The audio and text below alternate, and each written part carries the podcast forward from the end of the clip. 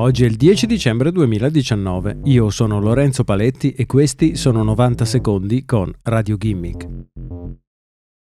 Donald Trump non è solito utilizzare i telefoni che i servizi segreti mettono a sua disposizione per le comunicazioni cifrate, ma preferisce usare telefoni che non sono sicuri e possono facilmente essere hackerati.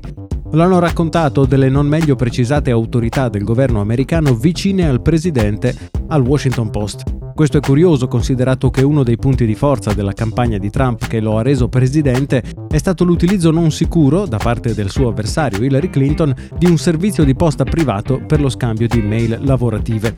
Il comportamento di Trump è più che rischioso, soprattutto considerando il fatto che il suo è uno dei telefoni di maggiore valore al mondo. Le comunicazioni del presidente degli Stati Uniti possono valere milioni di dollari e qualche stato estero potrebbe certamente essere intenzionato ad acquistarle, sempre che non ci siano già spie straniere che ci stanno lavorando.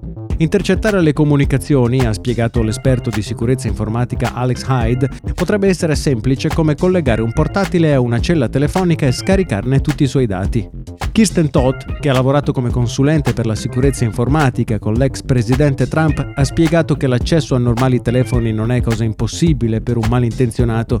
Con la giusta dose di interesse e i fondi necessari, ha spiegato Todd, si può sicuramente fare.